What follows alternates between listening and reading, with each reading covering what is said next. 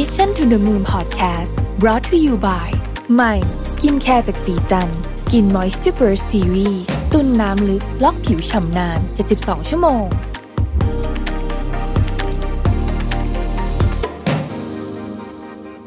สวัสดีครับยินดีต้อนรับเข้าสู่ Mission to the Moon นะครับ ทุกวันนี้เนี่ยต้องบอกว่า ภาพที่เราเห็นทุกวันเลย ตื่นมาเนี่ยนะฮะ คือเทคโนโลยีเนี่ยเข้ามาเป็นหนึ่งเดียวกับชีวิตพวกเรามากขึ้นทุกวันทุกวัน ทุกวันนี้เราเห็นของใหม่ๆโอ้โหทั้งของที่น่าตื่นเต้นเอ่อในโลกของเอ่อ Metaverse เราเห็นโลกการเงินฟินเทคโอ้โหอะไรเยอะแยะมากมายนะครับ รวมถึง Smart City ด้วยเนี่ยนะฮะคือเมืองที่เราอยู่เนี่ย ก็ปรับตัวเปลี่ยนแปลงตลอดเวลาคำว่า smart city จริงๆ เป็นเทรนด์สำคัญของโลกเลยนะฮะเราได้ยินมาผมว่ามีสิบปีละนะครับ แต่เราเห็นช่วงหลังๆมาเนี้ย มีตัวอย่างให้เห็นที่มันน่าตื่นเต้น ตื่นตาตื่นใจมากราวกับออกมาจากหนังไซไฟนะฮะถ้ามาดูที่ประเทศไทยเนี่ยสำนักงานส่งเสริมเศรษฐกิจดิจิทัลเนี่ยนะครับเขาให้ความหมายของ smart city ไว้ว่า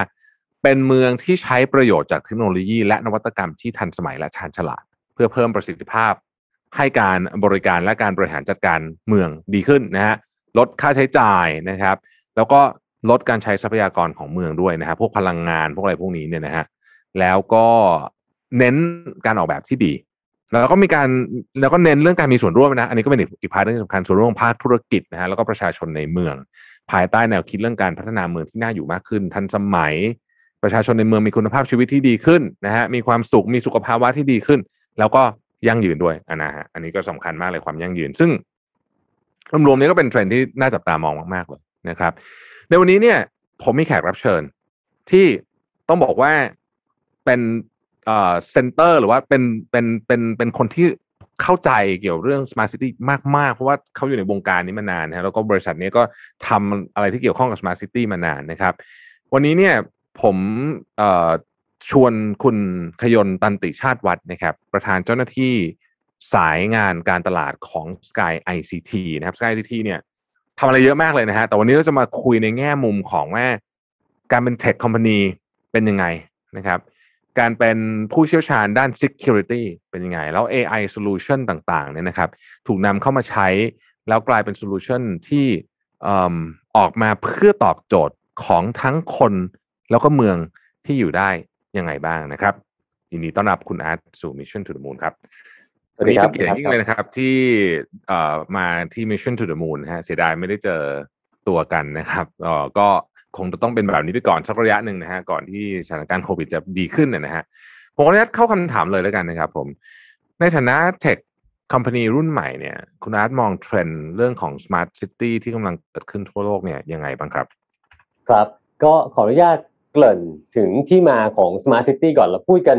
มาหลายปีแล้วถูกไหมครับ ในโลกใบนี้เราพูดถึง Smart City มาเนี่ยเป็นเทรนด์เมื่อสองปีที่แล้วนะครับ แล้วก็ในประเทศไทยของเราเนี่ยมีบทความเกี่ยวกับ Smart City ค่อนข้างมาก แต่เพื่อปูพื้นฐานให้เข้าใจตรงกันเนี่ย Smart City ประกอบไปด้วย 7 แกนหลักสำคัญนะฮะก็คือ 3E ง่ายๆก่อนคือ environment นะครับ energy แล้วก็ economy นะครับสามอันนี้เป็นอันที่จะขับเคลื่อนประเทศไปได้ไกลนะครับ แต่สิ่งที่วันนี้ ประเทศไทยของเราแล้วกันกำลังโฟกัสอยู่แล้วเริ่มให้ความสำคัญกับมันมากขึ้นเนี่ยก็จะเป็น 4 ตัวต่อมานะครับจะประกอบไปด้วยเรื่องของ governance คือการบริหารการจัดการที่ดีนะครับเรื่องของ living เรื่องของ mobility แล้วก็เรื่องของ people แล้วก็สุดท้ายนะครับเป็นเรื่องของที่ภาครัฐบาลเนี่ยกำลังสร้างเรื่องของ sandbox เองก็ดี หรือการประสานงานกันในการสร้าง infrastructure ให้เกิดขึ้น เป็นเมืองต้นแบบเป็นเมืองอย่างภูเก็ตอย่างเมืองสมุยนะครับให้เกิดเป็น smart city ขึ้นมา เพราะฉะนั้นเนี่ย สิ่งนี้เรียกว่าเป็นแกนที่ผมอาจจะหยิบยกขึ้นมาเพื่อเล่าเพื่อพูดคุยกันในวันนี้นะครับ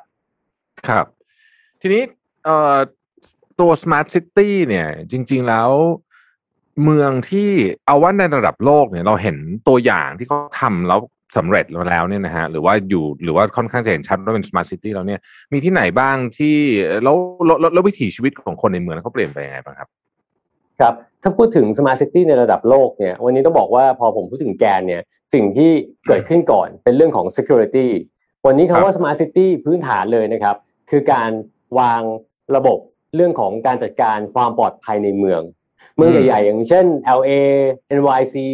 นะครับเบจิงเซี่ยงไฮ้ลอนดอนเมืองเหล่านี้มีกล้องวงจรปิด เป็นพื้นฐานของการสร้าง smart city ในเมืองนะครับระบบ security ต้องมาก่อน วันนี้เวลาเราไปเมืองเหล่านี้เราจะมั่นใจได้ว่าเวลาเกิดเหตุอาชญากรรมขึ้นเนี่ยกรมตำรวจเขานะครับหน่วยงานราชการสามารถที่จะดูกล้องวงจรปิดได้ สามารถที่จะเข้าไปจัดการกับปัญหาได้เลยในทันท่วงทีนะครับถ้าเกิดมีปัญหาอาชญากรรมเกิดขึ้นอย่าง LA แบบนี้ที่เราเห็นกันในหนังเห็นกันในข่าว มันก็จะมีรถตำรวจนะครับหรือ even ตัว chopper สามารถที่จะไล่ตามผู้ร้ายได้ ทั้งหมดนี่คือการทำงานของระบบ Smart City ในเมืองสำคัญทั่วโลกนะครับหรือวันนี้ มันอาจจะไปไกลกว่าเรื่องของ Security แล้วนะครับอย่างเรื่องของ Environment ที่พูดถึงเนี่ยหลาย ๆ เมืองในโลกใบนี้โดยเฉพาะภาคของยุโรปเนี่ยจะให้ความสำคัญมากเกี่ยวกับสิ่งแวดล้อมถูกไหมครับสิ่งแวดล้อมวันนี้เรามีอัมสเตอร์ดัมนะครับมีเรียกว่าเป็น award winning ตึก smart building ของโลกแล้วที่ทั้งตึกเนี่ยสามารถที่จะนอกจากระบบในการเข้าออกตึก access เนี่ยมันถูกมอนิเตอร์ด้วยระบบแล้ว ภายนอกของตึกเนี่ยสามารถที่จะมีเซ็นเซอร์ วัดสภาพอากาศ สภาพแสงแดดสิ่งแวดล้อม ประเมินข้างนอกกับข้างในให้ทำงานร่วมกันทำให้คนเนี่ยไม่ว่าจะอยู่ข้างนอกเมืองหรืออยู่ในอาคารเองเนี่ยสามารถใช้ชีวิตได้อย่าง smart นะฮะเมืองเป็นเมืองอัจฉริยะจริง ๆ ก็เริ่มจากตึกก่อนนะหรืออีเวนต์ประเทศจีน อยู่ใกล้ตัวของเราเนี่ยก็เป็นประเทศที่เรียกว่า adopt smart city model เนี่ยไปในทุก ๆ เมืองแล้ว วันนี้ใครเคยไปประเทศจีนคงหลีกเลี่ยงไม่ได้ที่จะเห็นนะครับว่าเทคโนโลยีเขาทันสมัยมาก ไปถึง people แล้ว people มีแอปพลิเคชันของคนในเมืองที่ผ่านเรื่องของ face recognition การใช้ใบหน้าเป็น ID ตัวเอง ในการ access ไปสถานที่สำคัญต่างๆ แทนการพกบัตรประชาชนอีกแล้วนะฮะใช้ใบหน้าเนี่ยเป็น face recognition ในการเข้าออกสถานที่สำคัญ ในการทำ transaction ทางการเงิน e-wallet ต่างๆ หรือการใช้เรื่องของ fintech เนี่ย security ของเขาเนี่ยผ่านใบหน้าตัวเองเรียบร้อยแล้วนะครับหรืออีเวนว่าประเทศใกล้ตัวอย่างสิงคโปร์เราเนี่ยเป็นประเทศที่หยิบยกเรื่องของ smart nation ขึ้นมาจนได้รับรางวัลเหมือนกันนะฮะในประเทศของสิงคโปร์เนี่ยทุกคนเคยน่าจะใกล้ตัวแล้วก็ไปไปได้บ่อยไปได้ง่ายนะครับ จะเห็นว่าเมืองเขาเป็นเมืองที่สะอาดมาก ระบบการจัดการเนี่ยมันไม่ใช่แค่เรื่องของแอปพลิเคชันแพลตฟอร์มละแต่มันเป็นหน่วยงานราชการทั้งหมดที่มี Database นะครับ synchronize กันอยู่ที่หน่วยงานกลาง แล้วสามารถที่จะ control ทั้งเมืองได้ ให้เกิดความปลอดภัย ความสะอาดเป็นมิตรต่อสิ่งแวดล้อมนะครับและที่สำคัญที่สุดเนี่ยเขาส่งเสริมคนในประเทศเนี่ย ให้เป็นเรื่องของ AI แล้วเป็นเรื่องของ autonomous car แล้ว mobility ซึ่งเป็นอีกแกนหนึ่งของเรื่องของ smart city นะครับ อันนี้คือเทรนด์ของโลกใบนี้ที่เปลี่ยนแปลงไปอย่างรวดเร็วจนน่าตกใจนะครับ อืม ในในในภาพใหญ่ ๆ ที่ที่คุณอาฉายภาพให้เราเห็นเนี่ย อะไรเป็นประเด็นสำคัญที่ทำให้เขาทำสำเร็จครับ เป็นเรื่องเงินทุนหรือว่าภาครัฐที่โอเค กระทรวงทบวงกรมต่าง ๆ เอาข้อมูลมารวมกันตรงกลาง หรือว่าภาคประชาชนนะคุณอาคิดว่า เออต้องบอกว่าทั้งสองส่วนประกอบกัน แต่ว่าหลักๆคงหลีกเลี่ยงไม่ได้ว่าภาครัฐจะมีความสำคัญมากเป็นพิเศษในการที่จะรวบรวมหน่วยข้อมูลใช่ไหมครับ นอกจากการที่ดิจิทัลแล้ว วันนี้ไม่ใช่ paper อีกต่อไปละทุกอย่างเนี่ยมันถูก centralize อย่างที่เมื่อกี้มีตัวอย่างให้เห็นเลยว่า Database เนี่ยมันไม่จำเป็นต้องแยกหน่วยงานกัน แต่มีหน่วยงานกลางในการจัดการกับ Database อย่าง One ID ที่เราได้ยินกันมานาน National One National ID เนี่ย ศูนย์รวมตรงกลางเพื่อ identify ได้ว่าประชาชนคนนั้นคือใครมีโปรไฟล์อย่างไร ไม่ว่าจะอยู่ในเมืองไหน อย่างเมื่อกี้ผมพูดถึงประเทศจีนใช่ไหมครับ คนคนนี้จะเดินทางด้วยระบบขนส่งสาธารณะใดก็ตาม รถไฟความเร็วสูง ที่วิ่งเร็วจากเมืองนึงไปอีกเมืองหนึ่ง Database มันอยู่ตรงกลางตรงเดียว แต่ว่าไม่ว่าคุณจะไปในเมืองไหนก็ตาม แต่ Database มันก็ลิงก์กับมาที่หน่วยงานกลางเสมอเลยครับ เพราะฉะนั้น สิ่งสำคัญก็คือ centralization ของ Data อันนี้พูดถูกนะครับ หน่วยงานราชการมีส่วนในการที่จะเข้ามาบริหารจัดการและเปลี่ยนแปลงวิธีการจัดการ Data ทั้งหมด ถึงจะทำให้เกิด เรียกว่าเป็นระดับใหญ่ ระดับเมืองแล้วก็ระดับประเทศได้นะทีนี้นอกเหนือจากราชการละฝั่งรัฐบาลละฝั่งภาคเอกชนเองจริงๆต้องบอกว่ามีส่วนร่วมไม่น้อยนะครับ เพราะว่าการที่จะเป็นอย่างนั้นได้เนี่ยเมื่อกี้ผมเริ่มจาก smart living ใช่ไหมครับแกนหนึ่งมันมีเรื่องของ smart building อยู่ การที่จะสร้างตึกขึ้นมาตึกหนึ่งเนี่ยมันคงไม่ใช่ความรับผิดชอบของหน่วยงานภาครัฐบาลเพียงอย่างเดียวภาคเอกชนให้ความสำคัญในการที่จะเริ่มต้นออกแบบ เพื่อให้ตึกเนี่ยมันเป็นตึกอัจฉริยะ สามารถที่จะลดการปล่อยมลภาวะทางอากาศ สามารถที่จะลด cost ในการก่อสร้าง สามารถที่จะอำนวยความสะดวกให้กับคนภายในตึก สามารถที่จะมี trigger alarm เซนเซอร์ต่างๆ ที่จะบอกยกตัวอย่างอย่าง fire alarm อย่างเงี้ยสัญญาณไฟไหม้ใช่ไหมครับ เป็นบรรทัดฐานของตึกทั่วไปในในโลกใบนี้แล้ว ที่ถ้าเกิดเกิดเหตุไฟไหม้ปั๊บเนี่ยมันจะมีทริกเกอร์บอก แล้วก็บอกคนทั้งตึกทันที แล้วก็มีโปรโตคอลในการที่จะอพยพออกไปจากตึกอะไรแบบเนี้ยคือแปลว่าภาคเอกชนมีส่วนร่วมเหมือนกันในการที่จะสร้างธุรกิจของตัวเอง ตึกของตัวเองนะครับ หรือประเทศไทยถ้ายกตัวอย่างเนี่ย agricultural อาจจะแบบเอ่อมีเซ็นเซอร์ในการวัดสภาพอากาศ เพื่อมาปรับผลผลิตของตัวเอง ในการทำ เกษตรกรรมปศุสัตว์ให้มันดีขึ้นเพื่อธุรกิจในการส่งออก เพราะฉะนั้นตอบคำถามก็คือว่าทั้งภาครัฐเองก็ตามหรือภาคเอกชนเองก็ตามวันนี้ ทุกคนมีส่วนร่วมเลยครับ มีสิทธิ์ที่จะ adopt เรื่องของเทคโนโลยีอัจฉริยะเมืองอัจฉริยะเข้ามาใช้ให้กับตัวเอง แล้วก็พัฒนาร่วมๆกันไปนะครับครับ ทีนี้กลับมาที่ประเทศไทย เราก็จริง ๆ เราก็มีแผนที่จะทำเรื่องนี้มา พอสมควรได้ยินเอ่ออยู่บ่อย ๆ ในข่าวนี้นะครับ เอ่อเรากำลังค่อยๆนาน่าจะเราอาจจะยังตามหลังเพื่อนบ้านอย่างสิงคโปร์อยู่สักหน่อยหนึ่งเนี่ยแต่ว่าเมืองไทยเราก็เห็นอย่างภูเก็ตเนี่ยนะฮะคุณนัทมองว่าภูเก็ตเนี่ยเอ่อโมเดลของภูเก็ตเนี่ยเป็น smart city แบบที่เหมาะกับความเป็นพื้นฐานของความต้องการของประเทศไทยไหมครับครับ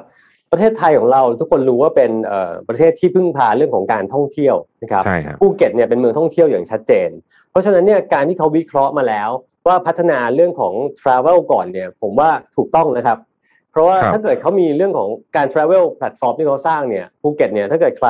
เคยเห็นนะครับ ก็จะมีทั้งตั้งแต่ไปถึงสนามบินเลยใช่ไหมครับอืมเขามีเรื่องของใช่การติดตามนักท่องเที่ยวได้ อย่างช่วงโควิด -19 ที่ผ่านมาเนี่ยเขาก็ track นักท่องเที่ยวได้นะครับมีการตรวจสอบเข้าโรงแรม มี database หลังบ้านที่เชื่อมกันมีแอปพลิเคชันของเมืองเอง ที่สามารถครับนอกจากนักท่องเที่ยวแล้วเนี่ยประชาชนสามารถที่จะทำบัตรประชาชนได้นะครับ เอ่อเรื่องของ traffic control ภูเก็ตอืมต้องบอกว่าเป็นเมืองแรก ๆ ที่ทำเรื่องของกล้องวงจรปิดรวมศูนย์นะครับอืมที่เมืองภูเก็ตเองเนี่ยมีห้อง command center เหมือนกัน อันนี้เป็นเป็นเคสหนึ่งที่เราเห็น แต่ Sky เองก็มีนะ Sky ICT เราก็มีห้อง command ที่เราครับทำเหมือนกับทำเพื่อภาค private ในอนาคตนะครับภูเก็ตเนี่ยอืมเป็นภาคเมือง สิ่งที่เขาอืมทำเนี่ยเขารวมศูนย์กล้องวงจรปิด ทั่วเมืองภูเก็ต แล้วก็ครับให้กับหน่วยงานเพื่อ monitor เรื่อง security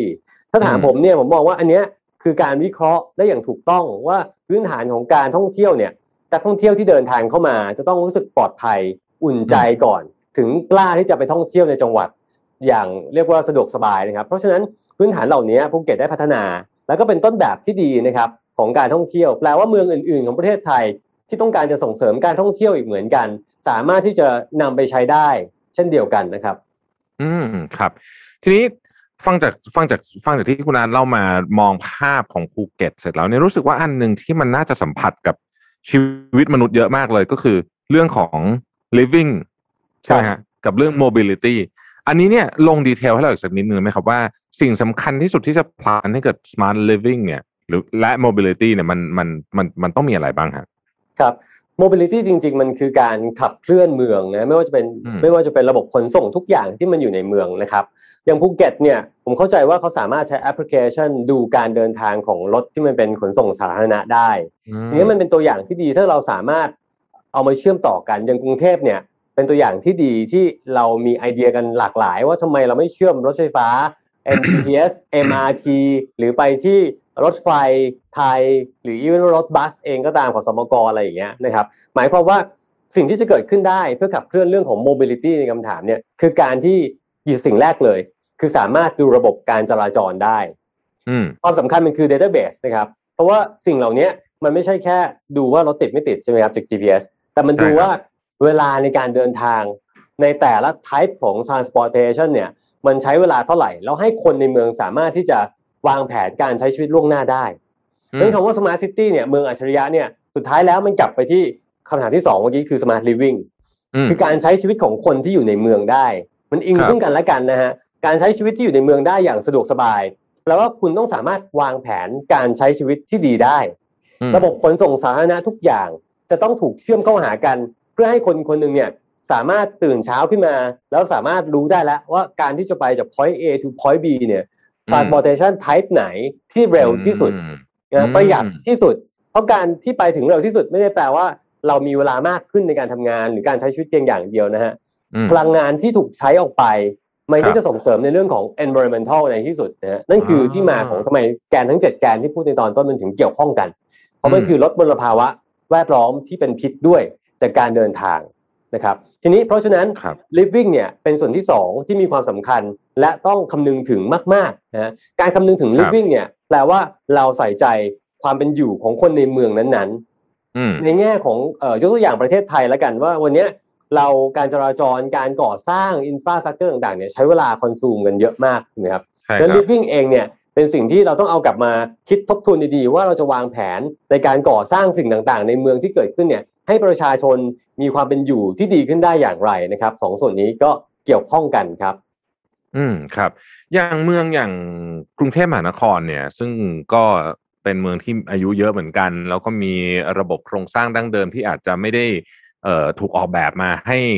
ขยายได้เยอะขนาดนี้นะฮะเราก็มีอะไรแบบที่เป็นแบบไทยๆอยู่ที่กรุงเทพมหานครนี่เยอะเนี่ย คุณนัทมองว่าถ้าเราอยากจะพากรุงเทพไปเป็น smart city เนี่ย มันต้องเริ่มตรงไหนฮะแล้วมันหรือมันมันมีโอกาสที่จะเกิดขึ้นได้ไหมฮะครับต้องบอกว่ามีโอกาสเกิดขึ้นได้แน่นอนนะฮะคือกรุงเทพเราวันนี้ต่างชาติมาก็บอกเขาเซอร์ไพรส์กับกรุงเทพเพราะว่า landscape มันเปลี่ยนไปเยอะมากนะครับ หลายๆปีที่ผ่านมานะฮะมีตึก skyscraper เนี่ยเกิดตึกสูงๆตึกล้าฟ้านอกจากรถไฟสายใหม่ๆที่เกิดขึ้นแล้วเนี่ย เรามีเรามีเรามีตึกที่แบบ มันถูกพัฒนาไปแล้วอะค่อนข้างมาก เพียงแต่แค่ว่ามันยังไม่ถูกเอา database มาเชื่อมต่อกัน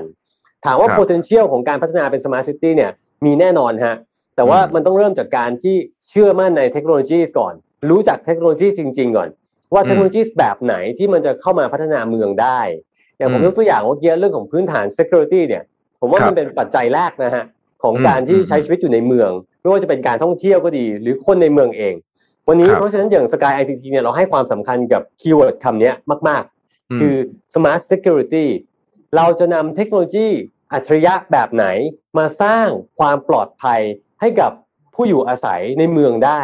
ว่าพื้นฐานอืม potentially เนี่ยของกรุงเทพมหานครหรือของเมืองใหญ่ ๆ ในประเทศไทยเองเนี่ยเราต้องเริ่มพัฒนาจาก ระบบรักษาความปลอดภัยที่เป็นอัจฉริยะซะก่อนนะฮะอืมพอพื้นฐานตรงนี้มันได้ปั๊บอาจจะไปต่อยอดกับตึกอาจจะไปต่อยอดกับการเดินทางที่ที่เล่าไปนะฮะแล้วพอทุกอย่างมันเชื่อมต่อกันมันเหมือนการการ connect the dot ทีละดอททีละดอทในที่สุดมันก็จะเป็นเมืองเล็กๆขึ้นมาที่สมาร์ทอืมขึ้นเรื่อยๆ ในที่สุดครับมันก็จะขยายไปหลาย ๆ เมือง แล้วสุดท้ายทั้งประเทศเนี่ยมันก็จะกลายเป็นประเทศที่อัจฉริยะได้นะครับ อืมคุณนั้นลองยกตัวอย่างให้เราฟังนิดนึงได้ไหมครับว่าอย่างเราอยู่ที่กรุงเทพเนี่ย ถ้า เรามี smart security สมมติผมอยู่เอ่อคอนโดนะฮะแล้วก็ใช้ชีวิตเอ่อก็คืออะนั่งรถไฟรถหรือว่ารถสาขนส่งสาธารณะมาทำงานกลางเมืองนะเย็นก็กลับบ้านเสาร์อาทิตย์ก็ไปอยู่บ้านคุณพ่อคุณแม่อยู่ชานเมืองอย่างเงี้ยเนี่ยครับถ้าสมมุติว่าเมืองเรามันสมาร์ทเนี่ยชีวิตเราจะเปลี่ยนไปยังไงฮะคือเราจะมั่นใจในการออกไปใช้ชีวิตที่เรียกว่าเอ่อพักจากการแฮกติกในการทำงานอยู่ในเมืองมากขึ้นนะเมื่อกี้การเดินทางถูกไหมครับครับ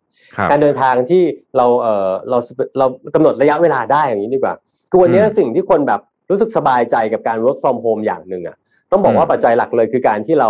avoid traffic ได้ใช่ใช่ไหมฮะมีคนบอกถึงขนาดข้อดีของการโควิด ซึ่งจริงๆแล้วมันไม่ควรใช่ไหมคนอาจจะดีเบตกันว่าใช่เหรอ แต่จริงๆแล้วมันคือความรู้สึกคนที่แบบเฮ้ยมันลดปัญหาการจราจรการเดินทางได้เพราะฉะนั้นครักาบรพัฒนา smart city อย่างแรกเลยเนี่ย คือลดความเครียด ความอืมเครียดของการเดินทาง ที่เกิดจากการใช้ชีวิตของคนในปัจจุบันนี้ทั้นตัวอย่างครับเมื่อกี้นะครับ ถ้าคุณแท็บบอกว่าใช้ชีวิตอยู่ในเมืองแล้วออกไปอืมใช้ชีวิตนอกเมืองบ้างในบางเวลาเนี่ยอืมมันสามารถที่จะมีคุณภาพชีวิตที่ดีขึ้นได้อย่างไร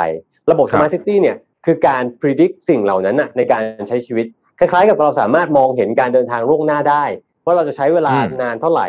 มากไปกว่านั้นเนี่ยระบบ Smart City เนี่ยมันสามารถเห็นสภาพแวดล้อมในโซนต่างๆ ของเมืองได้ ถ้าเมื่อกี้เราอืมบอกว่า การการเป็นอยู่ในเมืองกรุงเทพมหานครเนี่ยมันก็แยกเป็นโซนมีเหนือตะวันมีเหนือออกใต้อะไรอย่างนี้ใช่ไหมครับ แต่ละเมืองเนี่ยมันก็จะมีผังเมืองที่แตกต่างกันจริงๆแล้ววันเนี้ยเราเห็นการใช้ชีวิตความเป็นอยู่ของผังเมืองจากแค่ผังสี ซึ่งบางทีอ่าใช่อาจจะมีโรงงานอุตสาหกรรมอยู่ในผังสีสีหนึ่งก็ได้นะอืมแต่ว่าเราไม่รู้หรอกว่าในผังสีนั้นน่ะ มันมีสภาพแวดล้อมเป็นอย่างไรอืม smart technology เนี่ย หรือว่า smart city เนี่ย จริง ๆ แล้วเนี่ยมันต้องครอบคลุมไปจนถึงการที่ดูสภาพอากาศสภาพแวดล้อมได้อืผมไม่ต้องพูดถึงสภาพอากาศในผังสีนั้นหรอก ผมเอาแค่เรื่องน้ำท่วมที่เราอยู่ใกล้ตัวก่อนดีกว่านะครับวันเนี้ยเราได้ยินข่าวว่าน้ำเริ่มมามากใช่คำถามใช่คือคำถามคือวันนี้เราแล้วเรารู้หรือเปล่าว่าน้ำจะท่วมเมื่อไหร่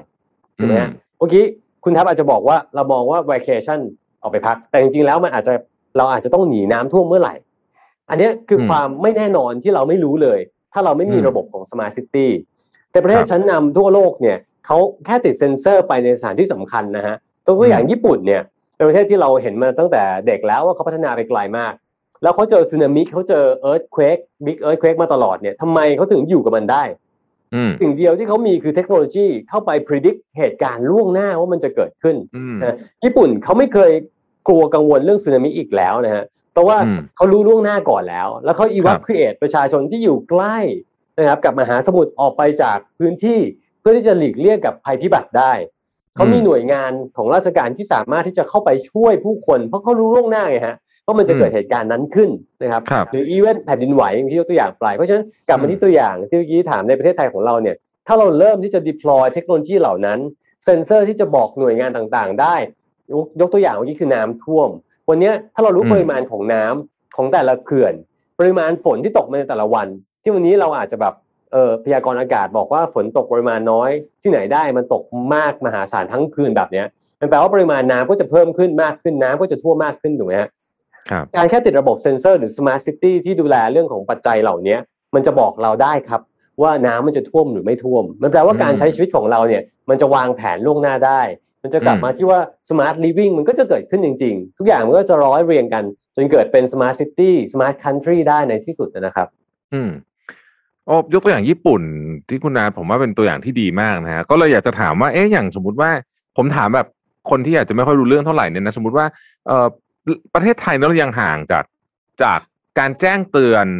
ผ่านโทรศัพท์มือถือที่หลาย ๆ ประเทศเขามีกันเป็นซิสเต็มเวลามีแผ่นดินไหวหรือแม้แต่น้ำท่วมหรือภัยพิบัติเนี่ยเราห่างจากจุดนั้นเยอะไหมครับผมก็จะว่ามันไม่ง่ายนะ แต่ว่าจุดที่มีข้อมูลเสร็จรวมเซ็นทรัลไลซ์แล้วก็เตือนประชาชนเนี่ย เราห่างเยอะไหมฮะวันนี้ จริงๆต้องยอมรับว่าห่างเยอะนะฮะต้องพูดตรงๆว่าอืมห่างเยอะ เพราะวันนี้เราแค่เริ่มจากการรวมศูนย์ไม่ใช้บัตรประชาชนในการที่ identify ตัวตนใช่ไหมฮะแต่ครับความเป็นจริงเนี่ยต่างประเทศเมื่อกี้ตัวอย่างที่ดีเลยครับว่าเขาผ่านแอปพลิเคชันประชาชนหมดแล้ว แต่ว่าการแจ้งเตือนในเมืองเนี่ยมันสามารถที่จะรู้ล่วงหน้าแล้วกระจายผ่านแอปพลิเคชัน notification ไปบอกคนเลยว่าอืมจะเกิดอะไรขึ้นในแต่ละวันนะฮะคือมันฮะไม่ใช่ว่ารอเกิดเอ่อภัยพิบัติเกิดขึ้นแล้วบอกนะ มันคืออืมหน่วยงานราชการเขาส่ง message เขาคอมมิ n นิเค e กับประชาชนได้อืมเรียกว่าทุกวันตลอดเวลาดังนั้นประชาชนก็จะเรียกว่าเอิ่มไว้ใจเกิดความมั่นใจในหน่วยงานอืมราชการหน่วยงานรัฐบาลว่าเขากำลังช่วยดูแลความปลอดภัยให้กับเราอยู่ ทีนี้คำถามอืมเมื่อกี้คือห่างไกลแค่ไหนผมว่าวันนี้ อย่างที่เราทราบกันดีว่าแอปพลิเคชันของของคนเองวันนี้เราอาจจะเริ่มมีหมอพร้อมในการดูวัคซีนนะฮะอ่าเราเริ่มต้นที่จะมีการรวม information ของวัคซีนก็จริง แต่ว่าอะไรที่มันเป็น information ระดับอื่นเนี่ยเราอาจจะยังไปไม่ถึง อาจจะต้องอาจจะต้องเริ่มแล้วที่จะพัฒนาอย่างตัวอย่างภูเก็ตที่เมื่อกี้คุณทับถามเนี่ยคือเขาเริ่มแล้วมีแอปพลิเคชัน หรือบางเมืองอาจจะมีของตัวเอง แต่ผมว่าการขาดการประสานงานกันในแต่ละเมืองอืมเพื่อ centralize data จริง ๆ เนี่ยก็ยังก็ยังห่างอยู่นะฮะอืมควรที่จะอย่างยิ่งนะฮะว่ามีหน่วยงานที่จะรวม Database เหล่านั้นน่ะ แล้วที่สำคัญที่สุดคือจัดการเรื่องของ Cyber Security นะฮะ Data Privacy อืมต่างๆ เนี่ยมันจะง่ายขึ้นในการที่จะ control เรื่องนี้ด้วยครับ โอ้ผมชอบที่คุณอาบอกมากเลย อันนี้นี่ผมว่าเป็นข้อเสนอที่ภาครัฐเนี่ยควรจะต้องรีบทำแล้วก็จะก็จะพยายามทำอยู่ก็คือการ centralize data ไม่ไม่เอาเป็นไซโลแบบทุกวันนี้ ทุกวันนี้กระทรวงหนึ่งขออาทีหนึ่งอีกกระทรวงหนึ่งขออีกอันหนึ่งเหมือนกันข้อมูลเดิมใช่ไหมจริงๆเรามีแอปเป๋าตังค์ที่ครับก็ ดูดูดีเหมือนกันนะฮะว่าก็หวังว่ามันจะอาจจะถูกพัฒนาไปเป็นอย่างอื่น หรือเปล่าในอนาคตเนี่ยนะฮะก็อยากให้เราเห็นประเทศไทยที่สมมติว่าเอาน้ำจะท่วมหรือว่าวันไอ้พรุ่งนี้ฝุ่นจะเยอะเตือนประชาชนสักหน่อย หรือว่าจริง ๆ อาจจะเบสิกถึงขนาดที่ว่า วันนี้ต้องตัดอ่าไฟดับซ่อมถนนอะไรแบบนี้ถูกไหมฮะสามารถทำได้ทั้งหมดครับถ้าเกิดว่าข้อมูลมันเซ็นทรัลไลซ์ได้นะครับ ทีนี้ฝากถามคุณนัทถามคุณนัทต่อยหนึ่งทางสกายเนี่ย ก็ทราบว่าทำหลายเรื่อง แต่วันนี้ครับอยากชวนคุยคือเรื่องของ Smart Living AI แล้วก็ Smart Security Platform เนี่ย อันเนี้ยทางสกายเองเข้ามาช่วยผลักดันเรื่องนี้ยังไงบ้างครับ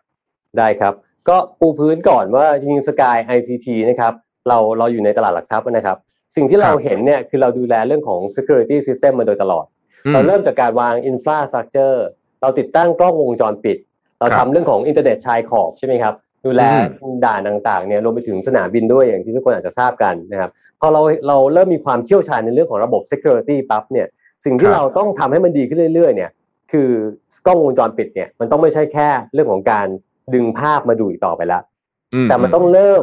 ประเมิน Data ที่ผ่านกล้องวงจรปิด แล้วประมวลผลจน predict ได้นั่นคือสาเหตุที่เราเชื่อมั่นใน AI เทคโนโลยี เรื่องนี้คือสิ่งที่อืมเราพูดกันมานานอีกเหมือนกัน แต่ว่าอาจจะยังไม่ค่อยมีหน่วยงานไหน ที่จะลงทุนทำเรื่องของ CCTV AI จริง ๆ คือหยิบอืม AI เข้ามาเป็นเรียกว่าเป็น engine หลังบ้านแล้วกัน เพื่อคอยครับประมวลผลเพื่อคอย predict ว่ามันจะเกิดอะไรขึ้น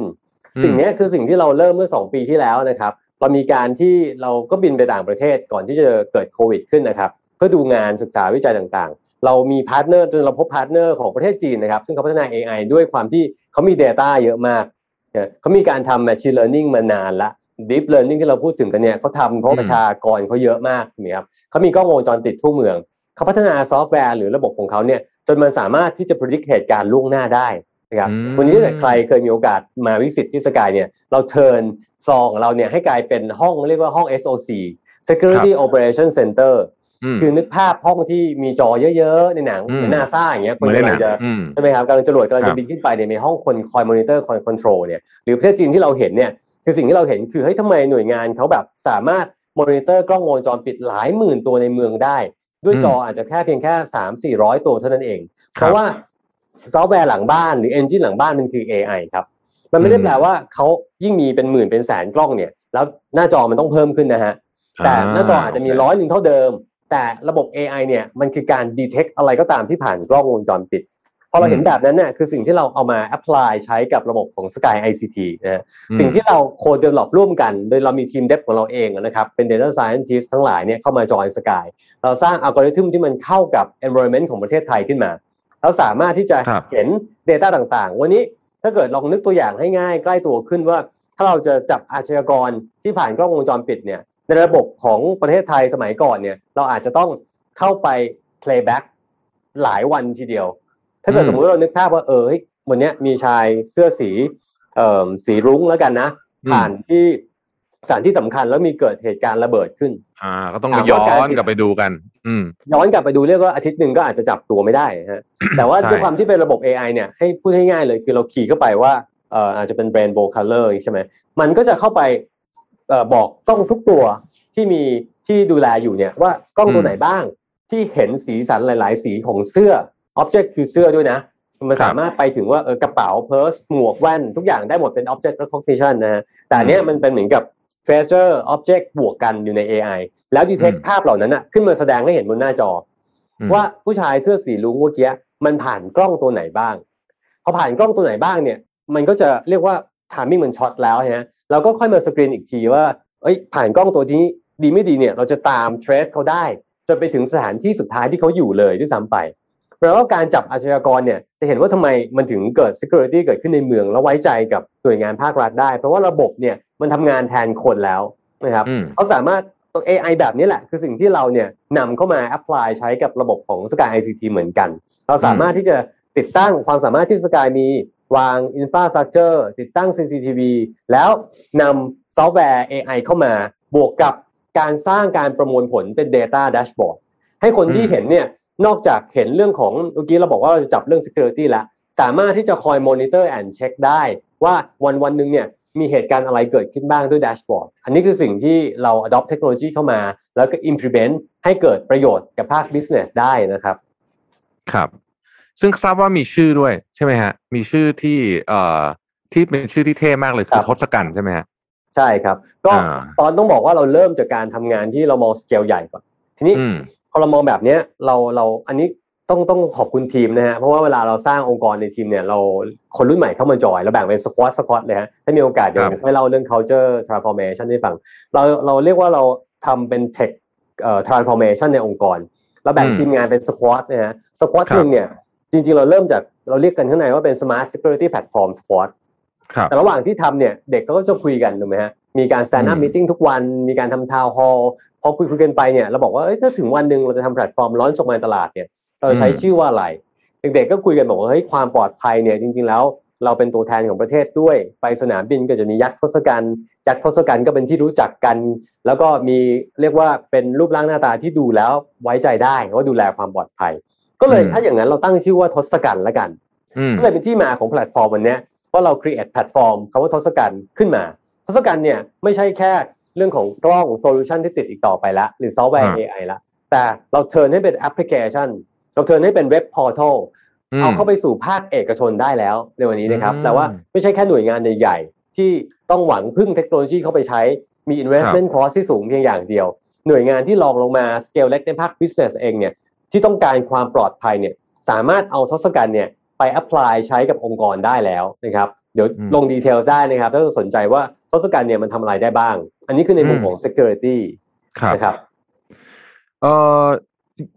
อย่าง AI ที่ที่อยู่ที่อยู่ในทั้งหมดเนี่ยที่ที่คุณอาร์ตเล่าให้เราฟังเนี่ย อนาคตยิ่งมันได้เรียนรู้พฤติกรรมของมนุษย์ขึ้นไปเรื่อยๆเขาจะเห็นภาพเยอะๆขึ้นเนี่ย อนาคตเนี่ย มันแทบจะเหมือนกับว่า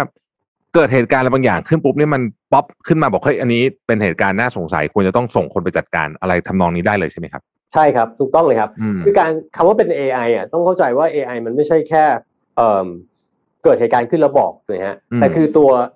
system มันอะหรือ machine เองเนี่ยมันอืมเรียนรู้ได้ด้วยตัวเองเรื่อยๆแปลว่าอ่าเหตุการณ์ทุกเหตุการณ์ที่ต้องสงสัยแล้วเราเราติ๊กถูกไว้ในระบบอะในภาษาอืม coding คือเราบอกว่าอันเนี้ยมันเป็น input ที่ต้องคอยมอนิเตอร์ปั๊บเนี่ยอืม system มันจะเรียนรู้ได้ด้วยตัวเอง แล้วพอเกิดเหตุการณ์ที่ similarity มันคล้ายๆ กันเนี่ยมันก็จะ trigger บอกแล้วว่าเหตุการณ์นั้นกำลังจะเกิดขึ้นอีกแล้วอืม ยกตัวอย่างเมื่อกี้อาชญากรเนี่ยถ้าเราบอกว่าเหตุการณ์ที่เคยเกิดขึ้น เรา train ข้อมูลเข้าไปว่า มันจะประกอบไปด้วย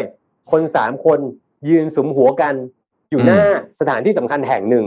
อ่าอยู่เป็นเวลานานเกินครึ่งชั่วโมงอืมถ้าอันเนี้ยเรา train machine ว่า Data แบบเนี้ยคือ unsecure ละนะอืมแล้วว่าพอเกิดเหตุการณ์ similarity แบบนี้เกิดขึ้นอีก ในที่ที่อื่นเนี่ย มันก็จะ trigger บอกกับเราละว่าครับ please คอยดูแลสอดส่องอย่างใกล้ชิดดีกว่าไหมอ่านะครับอืมเพราะมันก็จะเกิดเหตุการณ์แบบเดียวกันกับที่เคยเกิดมาก่อน แล้วอืมพอข้อมูลเหล่านี้มันถูก train เข้าไปเรื่อยๆ ตัว Machine เองเนี่ยมันก็จะคอยเรียนรู้ด้วยตัวเองเป็น AI ขึ้นมา แล้วบอกเราได้ในอนาคตว่ามันจะเกิดอะไรขึ้นอีกนะครับ อืมครับ แล้วก็อาจจะแจ้งไปที่เจ้าหน้าที่ตำรวจอะไรก็ว่ากันไป ซึ่งครับก็จะเชื่อมเป็น system คือถ้าเกิดว่ามันสมบูรณ์ก็คือ เราเหมือนที่เราเห็นในหนังอนาคตก็คือทุกอย่างเชื่อมครับโยงกันหมดใช่ไหมฮะแล้วก็ครับ ก็ทำให้คุณภาพชีวิตของคนในเมืองดีๆขึ้นเยอะมากแน่นอน ใช่อืมก็คือจิ๊กซอว์ตัวสุดท้ายจริงๆมันคือการที่เมื่อกี้บอกว่าแจ้งไปที่ตำรวจ คือครับเราต้องบอกว่าสังคมเรานี้เรามีแกลบแกลบที่เกิดขึ้นคือระหว่างเหตุการณ์ที่เกิดขึ้น กับอืมเวลาที่ตำรวจรู้ในหนังอืมไทยหนังไทยนี่เป็นตัวอย่างที่อาจจะคลาสสิกมากคือบอกว่าตำรวจมาตอนจบใช่ไหมฮะมาตอนเหตุการณ์สงบละแต่ความเป็นจริงคือมันอาจจะเป็นเพราะว่าตำรวจเขาไม่รู้ก็ได้ถูกไหมครับอืมเพราะฉะนั้นแก็บตรงเนี้ย เราเข้าไปจัดการกับมันได้ยังไง คือสาเหตุที่เราทำนำตัว SOC สอกของเราเนี่ย Sky SOC ย่อมาจากเอ่อ Security Operation Center นะครับ เข้ามาครับ replace ปิดแก็บเราบอกว่าพอเกิดเหตุการณ์ขึ้น systematically เนี่ยอืมมันมัน trigger เข้ามาเรียกเราเรียกว่า intrusion alert นะครับอืมสมมติว่ามีเหตุการณ์ที่แบบ เรามีกล้องตีอินฟราเรดไว้ว่าห้ามเข้า มีคนเข้ามา trigger trigger อืมปั๊บพนักงานเราดูกล้อง มันคือสิ่งที่มันเป็นเอ่อเขาเรียกว่าเหตุการณ์ที่ต้องสงสัยจริง ๆ หรือเปล่า ถ้าสมมติเรามอนิเตอร์แล้ว แล้วมันเป็นเหตุการณ์ที่ต้องแจ้งตำรวจปั๊บเราแจ้งตำรวจ SOP จะกำหนดไว้ฮะเราก็แจ้งตำรวจพอเป็นแบบนี้ปั๊บมันแปลว่าเราปิด gap ให้กับหน่วยงานภาคพิเศษที่เกิดขึ้น ความปลอดภัยที่เกิดขึ้นเนี่ยมัน apply ได้ทั้งไม่ว่าจะเป็น vertical factory เองนะฮะโรงงานอืมอุตสาหกรรมเอ่อโรงเรียน โรงพยาบาล shopping mall เรียกว่าทุก vertical เนี่ยสามารถ apply แบบเนี้ยเข้าไปในภาคพิเศษได้หมดเลยนะครับ อืมคือทศกัณฐ์เนี่ยครับขอคุยใน detail นิดหนึ่งเป็นครับเอ่อ ภาคเอกชนเนี่ยสามารถซื้อไปใช้ไม่คุณอาร์ตบอกว่า โรงงานก็ได้ครับห้างสรรพสินค้าก็ได้โรงเรียนอะไรแบบนี้ก็ได้หมดเลยใช่ไหมฮะถูกต้องเอ่อครับทีนี้เนี่ยต้องครับสมมติว่าซื้อไปแล้วเนี่ย มันอ่าอย่างยกตัวอย่างโรงเรียนแล้วกันผมว่าความปลอดภัยที่โรงเรียนนี่ก็น่าจะเป็นเรื่องที่ผู้ผู้ปกครองกังวลมากครับมันทำงานยังไงครับ มัน work ยังไงครับครับเอ่อผมกลับมาที่ตัว CCTV ก่อนนะฮะเพื่ออืมให้เข้าใจง่ายที่สุดเนี่ยลองนึกภาพว่า CCTV วันเนี้ยที่เราเห็นเห็นกันอยู่มักจะคิดว่ามันทำหน้าที่แค่ถ่ายภาพอืม แต่พอเราติด AI เข้าไปเนี่ยการวัด in- คำว่า intrusion คือผู้บุกรุกครับสมมติว่าเป็นโรงเรียนเราบอกว่าในเวลากลางคืน หรือในเวลาการเรียนการสอนเนี่ยไม่ควรอืมที่จะมีคนเข้าไปเอ่อในรั้วโรงเรียนอืใช่มไหมครับมันจะถูกปิดเลย แต่ก่อนเคยมีข่าวว่าอะมีผู้บุกรุกเข้าไปใช่แล้วก็ใช่อาจจะทำร้ายนักเรียนใช่ไหมฮะถ้าเราบอกอืมว่าเราติดระบบของสกายเรามีทีมงานที่เข้าไปเซอร์เวย์ทุกสถานที่ไม่ว่าจะเป็น vertical ไหนนะฮะ แล้วเราก็ดูว่าออกแบบเราดีไซน์ให้ว่าคุณจะต้องติดกล้องตรงไหน มุมไหนกี่ตัวอืมอืมเดินสายให้ พอเราติดตั้งเสร็จปั๊บเนี่ยระบบ AI ทำงานคือเรา intrusion alert ไว้นะครับแปลว่าถ้ามีคนเดินเข้ามาในเวลาที่เรากำหนดว่าห้ามเดิน มันก็จะ trigger อืมบอกทันที แต่แกลบที่เมื่อกี้ผมบอกว่าจะปิดคือ ถ้าเป็นแต่ก่อนเนี่ยเราบอกใครฮะถ้าเกิดเหตุการณ์ขึ้น เราบอกยามหน้าโรงเรียนรปภซึ่งอืมใช่นั่นแปลว่า SOC ที่เรามีเนี่ยมัน trigger มาบอกเราครับแล้วสกายอ่าเราดูแลตั้งแต่ end to end เลย ตั้งแต่ติดตั้งระบบจนกระทั่งตอนจบเลยในการแจ้งปัญหาที่เกิดขึ้น อันนี้คือระบบ security ที่เข้าไปช่วยในภาคโรงเรียนได้อย่างตัวอย่างที่ถามถึงนะฮะแต่ระบบแบบเดียวกันเนี้ยมัน apply ได้กับทุก business จริงๆนะฮะอันนี้คือระบบอืม intrusion alert alarm ที่สามารถทำได้เลยหรือว่าอืมเอ่อ parking system อะไรอย่างเงี้ยในการบริหารการจัดการที่จอดรถ หรือว่า smart อืม building ต่างๆอะไรพวกนี้มันลิงก์กันหมดนะครับ อืมโอ้น่าสนใจมาก ๆ เลยฮะ ทราบว่านอกจากทศกัณฐ์ที่เป็น Smart Security Platform แล้วเนี่ย ทาง Sky เองก็ยังมี eKYC ที่ทุกทุกวันนี้ใช้เยอะมากเนี่ยนะครัฮะบครับ eKYC ของของทาง Sky นี่เป็นยังไงบ้างครับ แล้วตอบโจทย์ชีวิตยุคนี้ยังไงบ้างครับ ครับ มันเริ่มต้นมาจากการที่เราเอ่อศึกษาเรื่องของ face recognition นะฮะอืมการทำงานของ CCTV เมื่อกี้คือในภาษาเนี่ยเรียกว่า face recognition หรือ object recognition นะฮะในการที่ครัจะบเทรน data มัน ทีนี้เราก็เลยเห็นว่าเทคโนโลยีนั้นน่ะในภาษาของโปรแกรมเมอร์แล้วกันนะ หรือว่า software developer จะเรียกว่าเป็น one to many คือการผ่านกล้องตัวเดียวเนี่ยมันไม่ใช่แค่เห็นแค่คนเดียวละแต่เราเคยเห็นภาพที่คนเดินผ่านเป็นร้อยเป็นพันคน แล้วกล้องมันดีเทคได้ อันนั้นคือ one to many EKYC เนี่ยคือเทคโนโลยี one to one นะครับมันย่อมาจาก E คือ electronic ใช่ไหมแต่ KYC ทุกคนรู้กันอยู่แล้ว มันคือ know your customers นะฮะมันคือการจริงๆแล้วมันคือการ verify ตัวตนที่แท้จริงของบุคคลคนนั้น ในการทำธุรกรรมต่างๆ ต้องบอกว่า KYC เนี่ยเราเห็นความสำคัญของมันว่าหนึ่งคือเรื่องของเอ่อ cyber security ที่มันกำลังจะเกิดขึ้นอย่างรุนแรงนะการแฮ็กเกิดขึ้นมากมาย วันนี้เราได้ยินแทบจะทุกวันน่ะ ผมว่าใช่มีการแฮ็กของข้อมูลช่วงนี้ก็เพิ่งมีข่าวถูกต้องใช่ครับนะพอดีเลยกับวันนี้เพิ่งมีข่าวเอง ซึ่งการที่เขาถูกแฮ็กได้เนี่ยถ้าเกิดเราติดตามข่าวจะพบว่ามันมีเรื่องของ OTP ใช่ไหมครับที่เขาอืมสามารถที่จะปลดล็อกมันได้ แล้วก็มีการแก้ข่าวอะไรก็ว่ากันไป แต่ถ้าเกิดเราบอครักบว่าเราเราเปลี่ยนระบบของ OTP เป็น KYC เมื่อไหร่เนี่ยนะอืมความแตกต่างมันคือ one-to-one ที่ผมพูดถึงเนี่ยมันคือการยืนยันตัวตนด้วยใบหน้า วันนี้อืมจริงๆมีแล้วในการ trade crypto หรืออะไรก็ตามเนี่ยจะจะให้เห็นอืมหรืออีเวนต์ว่าการเอ่อใช้ไอพูดถึงโทรศัพท์ยี่ห้อแล้วกันนะกดล็ออกอนุญาตกดล็อกมือถือสมมติครับอ่าโทรศัพท์มือถือยี่ห้อหนึ่งเนี้ยเราจะอืมยืนยันตัวตนในการเปิดมันก็คือสแกนใบหน้าก่อนใช่การสแกนแบบเนี้ยคือเราใช้ engine หลังบ้านตัวหนึ่งของอืม Sky เองเนี่ยเรา develop เป็ นของตัวเองขึ้นมา โดยครับใช้เทคโนโลยีของ partner เข้ามาต่อยอดนะครับพออืมทำแบบนี้ขึ้นมาแปลว่าเราจะเอาเทคโนโลยี eKYC เนี่ยไปเสริมกับแพลตฟอร์มใดก็ตามได้หมดเลยนะฮะแปลว่าสมมุติว่าเมื่อกี้เราบอกหน่วยงานราชการผมได้ยินกันว่าแอปเป๋าตังค์แล้วกันสมมตินะฮะครับเราบอกว่าแอปเป๋าตังค์วันนี้เราจะ verify ว่าบุคคลคนนั้นควรจะได้รับเงินคืนหรือเปล่า ในการที่อืมจะเข้าไปช่วยเยียวยา ปัญหาตรงนั้นเนี่ยมันจะถูกแก้ปัญหาได้ ถ้าเกิดใช้ระบบ eKYC อืมหมายความว่า มันจะทำงานหน้าที่เนี่ยมันจะสอดคล้องไปกับ OCR นิดหนึ่งนะคือการที่มี Data ของใบหน้าก่อน สมมุติว่าเราเอ่อถ่ายรูปบัตรประชาชนอย่างนี้ครับแล้วกันนะฮะบัตรประชาชนเวลาเราสมัครธุรกรรมทางการเงินหรือที่ใดก็ตามเนี่ยมักที่จะให้เราถ่ายรูปบัตรประชาชนใช่ไหมครับใช่ใช่รูปบัตรประชาชนเนี่ยมันจะถูกเก็บไว้เป็น database หลังบ้านอืมทีนี้ one to one มันคือ eKYC มันคือการที่เรา verify เวลาเราจะอืมทำ transaction ต่างๆ ทางการเงิน หรืออะไรอืมก็ตามเนี่ยว่ามันคือคนคนนั้นจริง ๆ แบบที่อืมมีความแม่นยำขึ้น ว่าคือตัวตนจริง ๆ แบบที่เคลื่อนไหวได้อันคือคือความแตกต่างนะฮะบางคนอาจจะบอกว่าเคยเห็นไหมว่ามีการปริ้นเอกสารออกมา แล้วก็เอาไปหลอกกล้องได้ในแอปเป่าตังเคยเท่าที่เคยเห็นก็อาจจะมีคนพยายามจะทดลองอะไรแบบเนี้ยนะฮะแต่การครับใช้ระบบ eKYC ที่พัฒนาไปแล้วจริง ๆ เนี่ย มันจะสามารถที่จะเอ่อแก้ปัญหาเนี่ยเขาเรียกว่า liveness detection คือ verify อืมได้ว่าคนน่ะ เป็นคนจริง ๆ ไม่ใช่เอกสาร หรือการอ่าปริ้นอะไรมาหลอกแล้ว งั้นระบบอืมของที่สกายพัฒนาขึ้นมา มันคือการทำสิ่งนั้น เพื่อหนึ่งคือครับช่วยในการ verify ทุก business type โดยเฉพาะอืมอะไรที่เกี่ยวข้องกับ fi- financial transaction ต่างๆ นะครับอืมให้มันมี security มากขึ้นนะครับ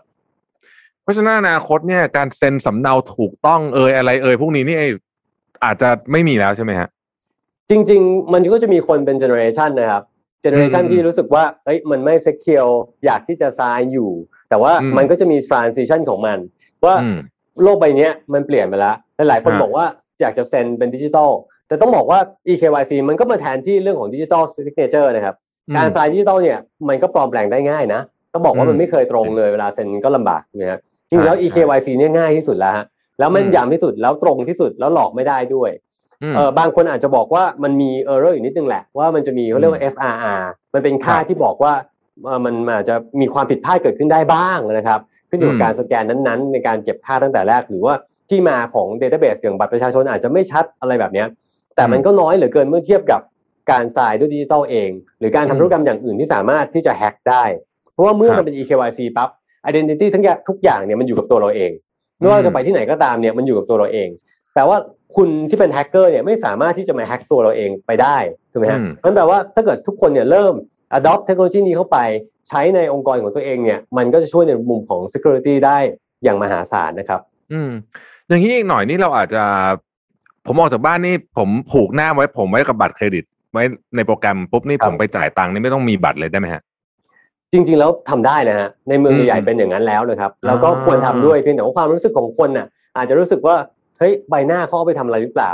แต่พูดสั้นๆ คือผมเชื่อแล้วกันว่า ไม่มีใครจะมาคอยเก็บหน้าใบหน้าของคุณ เพราะมันมัน need เรื่องของ cloud ขนาดใหญ่มาก พื้นที่เซิร์ฟเวอร์ขนาดใหญ่มาก ในการจัดเก็บใบหน้าในการทำ transaction ถูกไหมฮะการจัดเก็บเนี่ยมันจะเก็บแค่ตรงบัตรประชาชนแหละ ซึ่งก็ไม่ได้ต่างอะไรกับการที่คุณทำธุรกรรมปัจจุบันอยู่แล้วอืมนั้นทุกครั้งที่คุณทำ transaction เนี่ยมันก็แค่ verify ว่ามันคือใบหน้าของคุณคนนั้น แล้วก็จบไป มันไม่ได้มีใครจะมาแฮ็กหน้าของคุณตอนที่ทำธุรกรรม แล้วเอาไปทำอย่างอื่นหรอกนะฮะมันจะมีแบบเอ่อ deepfake เทคโนโลยีอะไรอย่างเงี้ยที่คนอาจจะรู้สึกว่า ไม่ค่อย trust ในเรื่องของเทคโนโลยีแต่ความเป็นจริงแล้วเนี่ยมันเป็นอย่างนั้นเลยครับ คือมันยิ่งง่ายสะดวกสบาย access ที่การถ้ามันเชื่อมต่อกันนะเรายิ่งเพราะว่า smart grid นะ smart grid เป็นการทำอินฟาทุกอย่างในเมืองเนี่ยให้มันสอดคล้องต่อกันหมด แต่ว่าอืมการออกนอกบ้านต่อไปเนี่ยมันคือใช้ใบหน้าอย่างเดียวเลยจริงๆนะฮะอืมวันนี้ในเมืองใหญ่ๆทั่วโลกเนี่ยสนามบินต่างๆ ที่เป็นชั้นนำของโลกเนี่ยก็ใช้ใบหน้า biometrics แล้วในการที่จะครับ access ตั้งแต่เข้าเข้าไปที่สนามบินจนถึงขึ้นเครื่องเลยเป็นต้นนะครับอืม เพราะว่าจริง ๆ มันปลอมยากกว่าเซ็นเอ่อสลิปบัตรเครดิตเยอะเลยนะใช่ไหมถูกต้องแต่บัตครัรบเครดิตจริงๆเอ่อมีความเสี่ยงเหมือนกันในในในแบบนี้ใช่ไหมจริงๆพวกนี้ก็มาช่วยปิดแกลบเทคโนโลยีต่างๆ แล้ว eKYC นี่มันเป็นของที่เอ่อมันมันมันฮิวแมนมากนะผมว่าเพราะมันเป็น เพราะเรามีหนึ่งคนเท่านั้นนะใช่ไหมครับฮะเหมือนแบบใช่เลยครับ DNA มีแค่เราคนเดียวเท่านั้นน่ะเออ มันก็เป็นใช่เลยครับอะไรที่น่าจะมาเปลี่ยนโจทย์ในอนาคตได้เยอะ แล้วพวกนี้เนี่ยผมเชื่อว่ามันจะไปลด transaction cost มโหฬารเลยถูกไหมฮะ ถูกครับถูกครับอืมแต่ว่าอันหนึงคือคนมักจะคิดว่าเทคโนโลยีมันแพง ซึ่งจริงๆมันอืมแพงจริง ๆ แหละ มันก็เลยเป็นที่มาว่าถ้าเกิดสมมติเราปล่อยให้องค์กรภาคเอกชนไปลงทุนอะไรเองแบบเนี้ย ส่วนใหญ่เขาก็จะไม่ลงทุนกัน เพราะมันคือการเปลี่ยนแปลงมหาศาลอืมแต่ถ้าเกิดสมมติว่ามีองค์กรเทคโนโลยีเทคคอมพานีอย่างสกายไอซีทีเราเรามีไลเซนส์เรามีการโคเดฟขึ้นมาแล้ว เราสร้างอินฟราที่มันใหญ่พอ เราสามารถที่จะรองรับแล้วเข้าไปช่วยเหลือภาค business ได้ ก็สามารถครับมาใช้ของเราได้แบบเนี้ยมันก็จะเกิดขึ้นได้ง่ายแล้วก็เร็วขึ้น คือต้องต้องอืมอาจจะเปลี่ยนแปลงความคิดก่อนเปลี่ยนแปลง mindset ก่อนว่าเฮ้ยมันต้อง invest เยอะนะ เพราะวันนี้มันจะมีในโลกธุรกิจเนี่ยมันคือเรียกว่าเป็น subscription model อาจจะเป็น transaction based model คือเสียตังค์ per transaction ก็ได้ ซึ่งอืม Sky ICT เนี่ยเราเราก็ตามเทรนด์แบบนั้นแต่ว่าเราส่งเสริมภาคธุรกิจด้วยการที่ไม่ได้เพิ่มค่าใช้จ่ายให้กับเขาแต่กับการเป็นการ ใช้จ่ายตามความเป็นจริงที่เกิดขึ้นเพื่อช่วย business เขาต่างหากนะอันนี้คือสิ่งที่เราเริ่มนำเข้ามา apply กับธุรกิจของเราครับ อืม จะบอกว่าสนุกมากเลยนะครับ วันนี้ฟังแล้วก็เออได้ได้มองเห็นอนาคตว่าเออชีวิตเราเนี่ย มันจะง่ายขึ้นยังไงแล้วมันจะไปต่อยอดยังไงรวมถึงธุรกิจด้วยนะว่าสามารถนำโซลูชันอย่างเช่นทศกัณฐ์เนี่ย ไปใช้ทำอะไรได้บ้าง แล้วก็ช่วย เพิ่มเรื่องความปลอดภัยหรือแม้แต่ peace of mind ได้เยอะมากจริงๆ ก็เลยอยากถามคุณอาร์ตต่อว่าในครับอนาคตเนี่ยทาง Sky ICT เนี่ยครับคิดว่าจะพัฒนา AI solutions และเทคโนโลยีความปลอดภัยพวกเนี้ยไปถึงไหนอีกครับครับ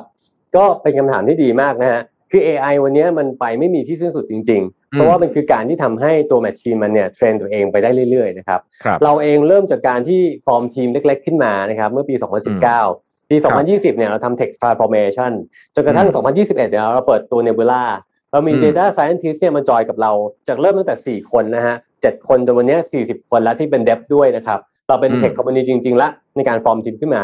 AI เราเนี่ยเราให้ความสำคัญของมันจนกระทั่งเราฟอร์มสควอตของตัวเองขึ้นมาคำว่า AI ต้องต้องเข้าใจว่ามันจะเกิดได้จริงๆอะมันไม่ใช่อยู่ๆมันก็เป็น AI เลย แต่มันเริ่มจากพื้นฐานของการทำ Data ก่อนครับ เพราะฉะนั้นวันเนี้ยเราคุยกันข้างในให้คนเข้าใจง่ายคือ วันเนี้ยเริ่มจากการทำพีระมิดของ Data ก่อนที่จะเป็นอืม AI ก่อน เราเริ่มจากการสร้างการ collect data ให้ถูกต้องนะฮะจนกระทั่งทำ machine learning แล้วค่อยพัฒนา AI ถามว่า road map ของเราไปถึงไหนนะครับ วันนี้อืมเราเริ่มจากทศกัณฐ์แล้วก็มีแอป เราเรียกว่าเป็น visitor management system ตัวหนึ่งนะครับ มันจะไปต่อยอดกับ IoT devices ต่างๆ AI อืมนอกจากเรื่องกล้องที่เราทำแล้ว วันนี้ใน road map ของเรานะครับ 2022 เราวางแผนไว้แล้ว ว่าเรากำลังเอ่อเฟ้นหา IoT devices ต่างๆ เนี่ยเข้ามาทำงานร่วมกันกับตัวกล้องวงจรปิดให้ได้ อย่างเมื่อครักี้บผมยกตัวอย่าง smart building ในต่างประเทศเนี่ยเรื่องของเซ็นเซอร์น้ำเซ็นเซอร์ไฟพวกเนี้ยมันคือการที่เราสามารถเอาไป detect แล้วก็พัฒนาต่อยอดกับแอปพลิเคชัน นอกจากการที่จะ predict ล่วงหน้าได้แล้วว่าสภาพอากาศจะเป็นยังไงเนี่ยมันจะสามารถที่จะปรับ energy saving ต่างๆ ในตึกได้นะครับ ผมยกตัวอย่าง smart building นิดนึงแล้วกัน วันนี้อืม Sky ICT เองเนี่ย เรามีระบบที่เรียกว่าทำเรื่องของ access control ใน smart building ด้วย เรามีงานภาคเอกชนนะครับ ที่เรา deploy ไปเรียบร้อยแล้ว คือการที่เราเชื่อม access ในการขับรถเข้าไป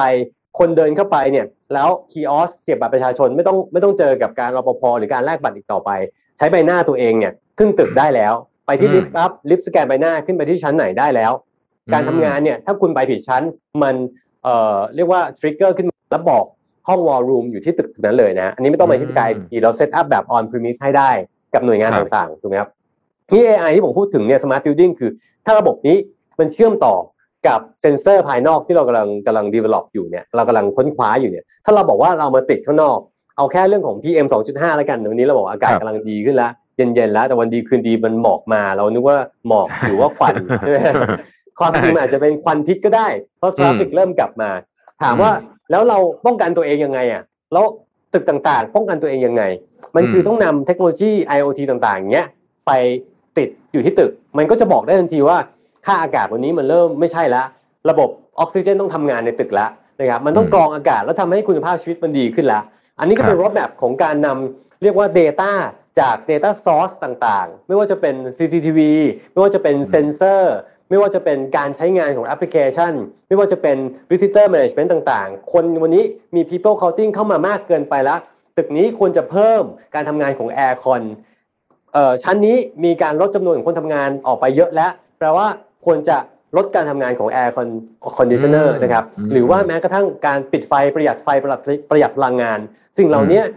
มันเราเห็นเป็นเรื่องเล็ก ๆ แต่ในระยะยาวเนี่ยมันเกิด energy saving มันเกิด cost saving อย่างมหาศาล ในระดับเล็กอืมจนไปถึงระดับประเทศนะครับ ก็เป็นสิ่งที่เราวางรถแมพเราจะช่วยพัฒนาต่อยอด เริ่มจากจุดเล็ก ๆ นะครับ เริ่มจากประชาชนก่อน เริ่มจากหน่วยงานเอกชน แล้วก็ไปต่อยอดถ้าเราช่วยเอาเอิ่มภาครัฐมาบวกกับภาคเอกชนได้ มันก็จะเกิดเป็น smart city ที่ใหญ่ขึ้นไปเรื่อยๆ แล้วถ้าเกิดเราทำได้เยอะมากขึ้นเรื่อยๆเราก็เชื่อว่ามันจะพัฒนาประเทศไทยให้ไปได้ไกลกว่านี้ครับ อืม โอ้ในวันนี้เนี่ยเต็มอิ่มจริงๆนะครับสนุกมากเลยเป็นเป็นเป็นเซสชั่นที่สนุกมาก แล้วก็ผมคิดว่าได้เห็นภาพอะไรที่ เอ่อต้องบอกว่าอยากเห็นเอ่อเมืองไทยไปในเวนั้นนะฮะแล้วก็วันนี้เนี่ยได้เห็นภาพ Smart City ทั้งของต่างประเทศเองและของประเทศไทยเราพยายามพัฒนาอยู่เรื่องของ Smart Living นะครับในยุคดิจิทัลเรื่องของ AI ซึ่งเขามีบทบาทเยอะจริงๆนะฮะในทุกอุตสาหกรรมจริงๆ รวมถึงวันนี้เราคุยกันถึงอุตสาหกรรม Security ด้วยเนี่ยเราก็ได้รู้จักกับ ทศกัณฐ์นะครับ เป็นชื่อที่แบบแหมต้องบอกว่าทศกัณฐ์นี่มีหน้าเยอะด้วยแล้วก็แล้วก็มีแบบเป็นเป็นชื่อที่เท่มากนะครับมือเยอะด้วยครับชื่อเท่มากมือเยอะด้วยแล้วดูสามารถดูแลความปลอดภัยให้กับชีวิตของพวกเราได้ทั้งในวันนี้และในอนาคตเป็นเทคโนโลยีที่น่าสนใจมากๆเลยนะครับ ต้องกราบขอบพระคุณคุณขยนตันติชาติวัฒน์นะครับ คุณอาร์ตเป็นอย่างสูงครับนะครับ ที่มาร่วมพูดคุยกับเราในวันนี้นะครับ ได้มุมมองที่น่าสนใจแล้วก็สนุกมากขอบคุณมากเลยนะครับ คุณอาร์ตครับขอบคุณมากนะครับ สวัสดีครับ สวัสดีครับ Mission to the Moon Podcast Presented by สีจัน Skin Moisture Burst Series ตุ่นน้ำลึกล็อกผิวชำนาน 72 ชั่วโมง